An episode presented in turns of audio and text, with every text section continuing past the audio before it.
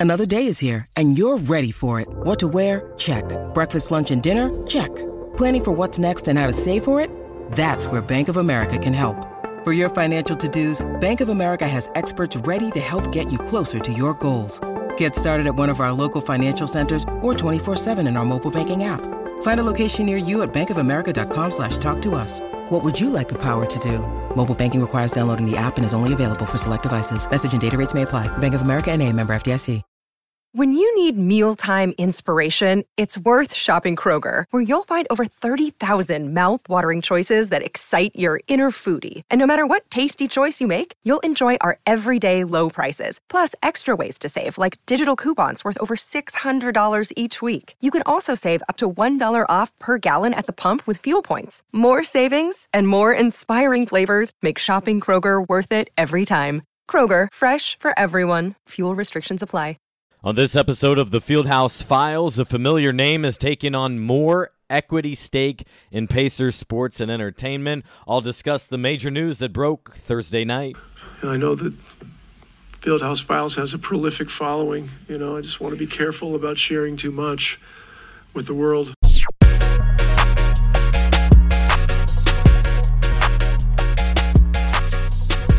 And welcome into the Fieldhouse Files, the podcast where I take you behind the scenes with the Pacers, talk to individuals on and around the team, and tell you what you need to know. Hello again, everybody. Can't believe it's already the 1st of December. What are we doing? Time is a flying here uh, right now, but Pacers are nearly 20 games into the season, about a 500 record at 9 and 8. But the big news came Thursday night in terms of ownership. We don't get many ownership updates when it comes to this franchise. It's run very different and much more quieter, much more quietly is the way in which they operate compared to over on West 56th Street with the Indianapolis Colts. When the Colts win, Jim Irsay, the longtime owner, often talks after games, probably every game. On the other side of that, the last time we've heard from Herb Simon publicly was when a few of us were invited to a kind of t- roundtable discussion with him when he wanted to clarify the future, I guess the present of that Pacers team back in 2021, I think it was, right before a couple months later they decided to pivot into a rebuild. But he was adamant and wanted to set the record straight. It was about a 40 minute conversation. Nothing was off limits or off the record, but that's once in the last several seasons. Irsay, he talks, and we know he tweets. I, have been thinking about this the last couple of weeks as Irsay has gone on some tangents on Twitter, thinking, imagine if this was my beat and I had to cover Herb Simon tweeting like this. Nonetheless, let's get to the news. And uh, it was the big news that broke late Thursday, about an hour before the Pacers tipped off for their first of two in a row down in Miami against the Heat. It's Steven Rales is taking on a 20% ownership stake in Pacers Entertainment. And this is at a 3.47 valuation, according to Sportico, who I'll give them props. They broke the news and uh, uh, were ahead of it and got the news there. Um, and had some extra things, including that the fact of the valuation here. Now, I knew Steven Rales was already involved with the organization.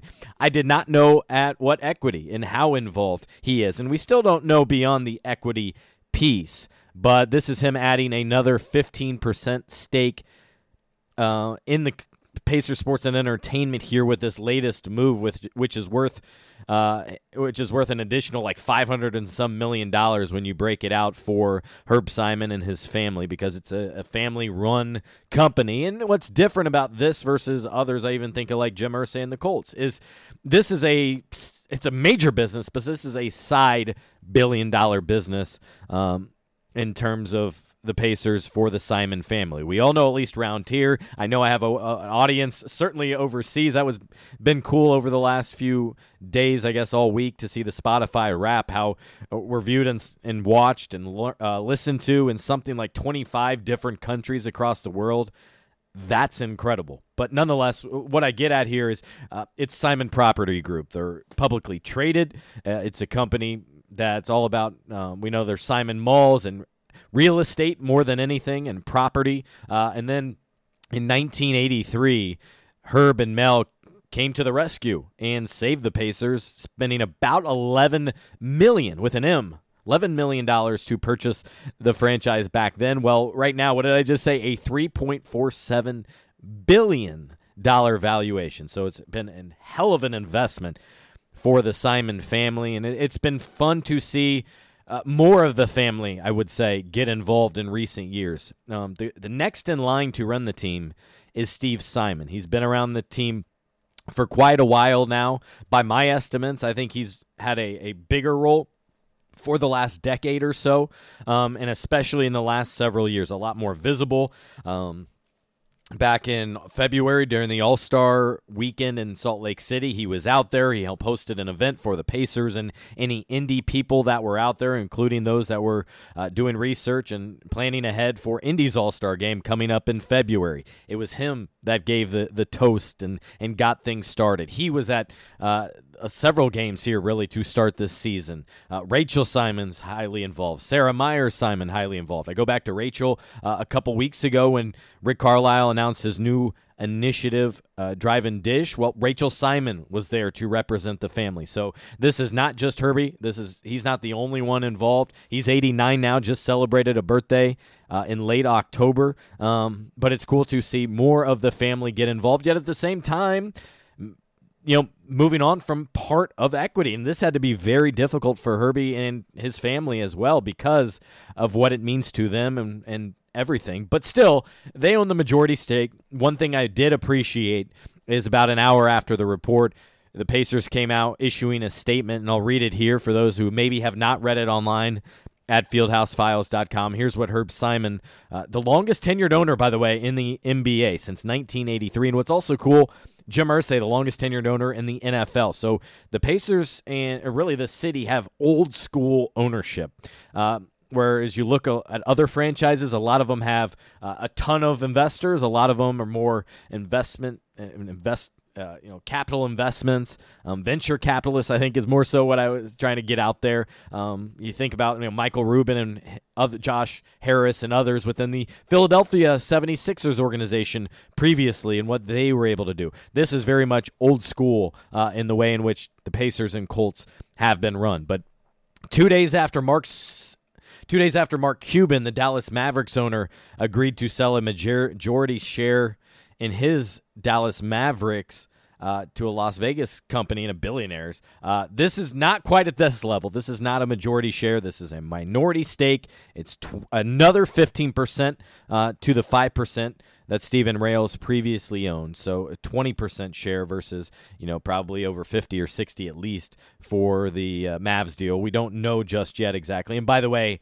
both of these deals are not yet final. They have to be approved by the NBA. So it's pending approval, but the agreement is reached by both of these parties. So here's the quote from Herb Simon. My good friend Steven Rales, who has a strong Hoosier ties and is a graduate of DePauw University and co founder of Danaher Corporation, which is the owner of an Indiana based life sciences company, Beckman Coulter, uh, expressed an interest in acquiring a minority investment in the franchise. After considerable discussion, Steven is going to become a minority owner of 20% of the franchise, pending league approval. And this is the key part. These two sentences, I think, one, very important, and I'm glad that he made point to mention it because this is the first thing all of us are wondering, right? He says, to continue on, management of this franchise rem- remains under Simon family control. The Simon family is as committed to Indiana as we have been since we moved here from New York in the 1960s. End quote. So, uh, a, sh- a good quality statement right there to the point with some facts provided by Herb Simon and the organization yesterday, but I'm not sure they were exactly expecting for that to get out on Thursday. The, the team's corporate spokesman was on the, a flight actually uh, when news got out, and then they act quickly, and and now we're able to discuss it and understand it a little bit more. I hope to have a conversation with Steven Rales and to get to know him a little bit and to help you, the fans, understand him and what he's about and maybe his passion for basketball, his acumen in business, which is clearly very strong. I'll get into his background here in just a minute. But uh, Steven Rales has been mentioned by team executives previously. I go back to the end of October after Rick Carlisle agreeing to a contract extension for the Pacers. Uh, among the people he thanked was Steven Rales. And so uh, that was notable to me the first time he had been publicly mentioned, I think, but by anyone within the franchise. Um, Steve Simon, uh, again, is Herb's son. He's kind of that next in line to take over, has taken on a, a bigger role within the franchise in recent years. Um, and and recently, uh, I guess back again, going back to the All Star game in February out in Salt Lake City, I asked Adam Silver, the NBA commissioner, about her and his impact on the league, and, and of course, with the tie in that Indy would be getting the All Star game coming up next year, meaning this year.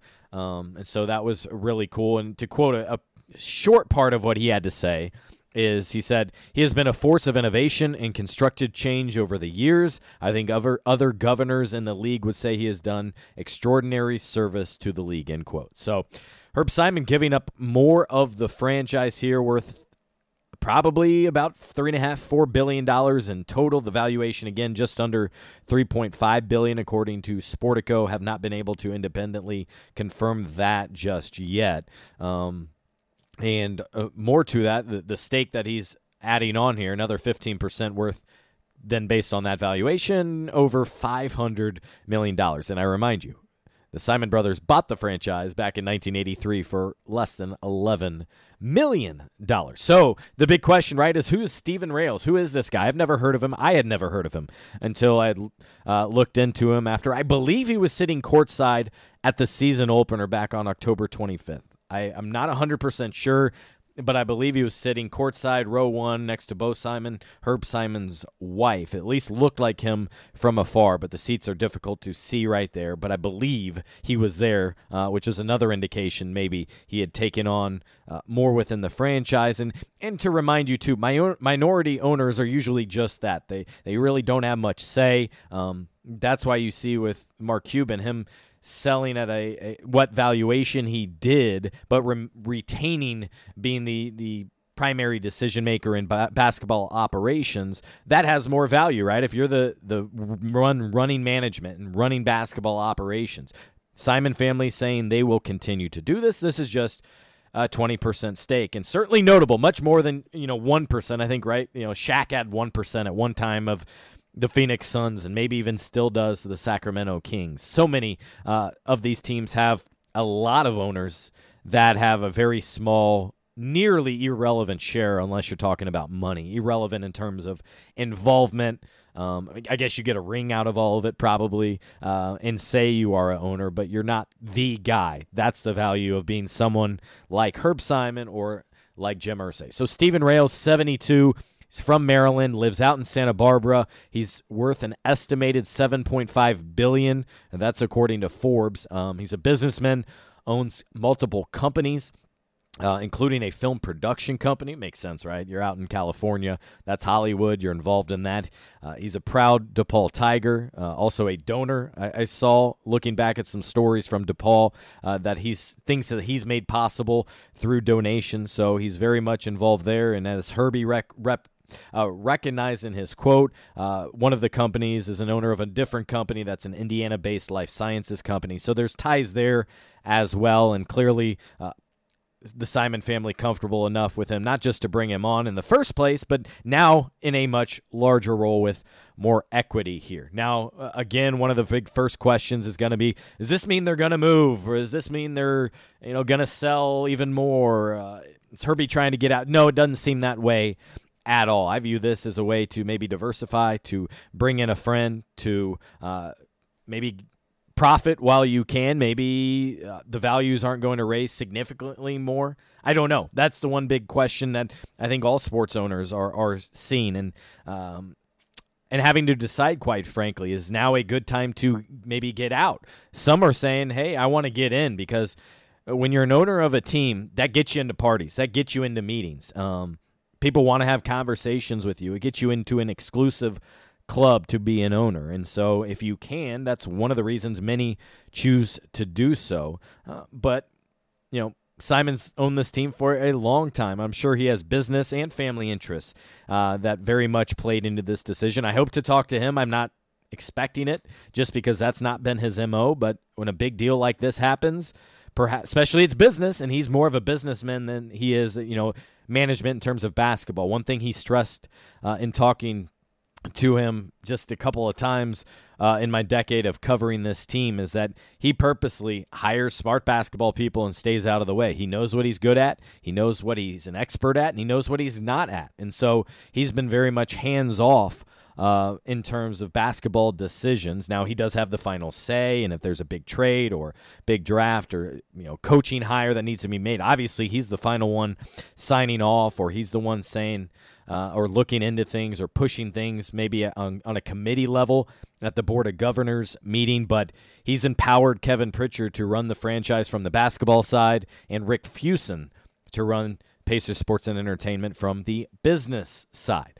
Um, now, again, back to the franchise's future. Look, you're you're seeing the investments made from a city level and investments from the team level as well. There was more than 400 million dollars spent on renovations and upgrades and new additions to the field house over the last three years. Um, it's it's stunning to me that they spent about 360 million specifically in renovations to the field house, twice what the arena cost to build back in 1999. That's just how much uh, inflation, the cost of, of upgrades and hardware and all that. And I've I've told Mel Raines and others within the franchise too. They are so lucky that they agreed to the renovations, the costs, and all that back before the pandemic, back before the big rush here, uh, back in 2019. And that's another key date, too.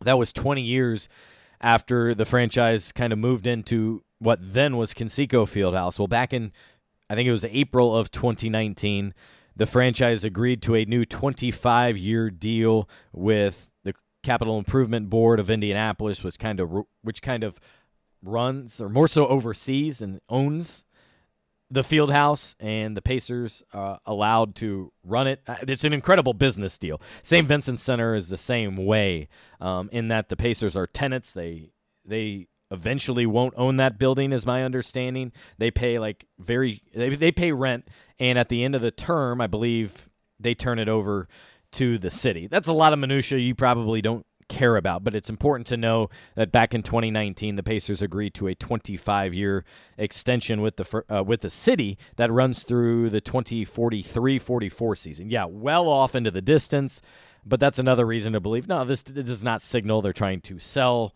um, big the majority stake or move to a different city. And uh, just this couple months ago, we saw the opening of Bicentennial Unity Plaza. That's that outdoor space just north of Gainbridge Fieldhouse that in the summer months has a basketball court.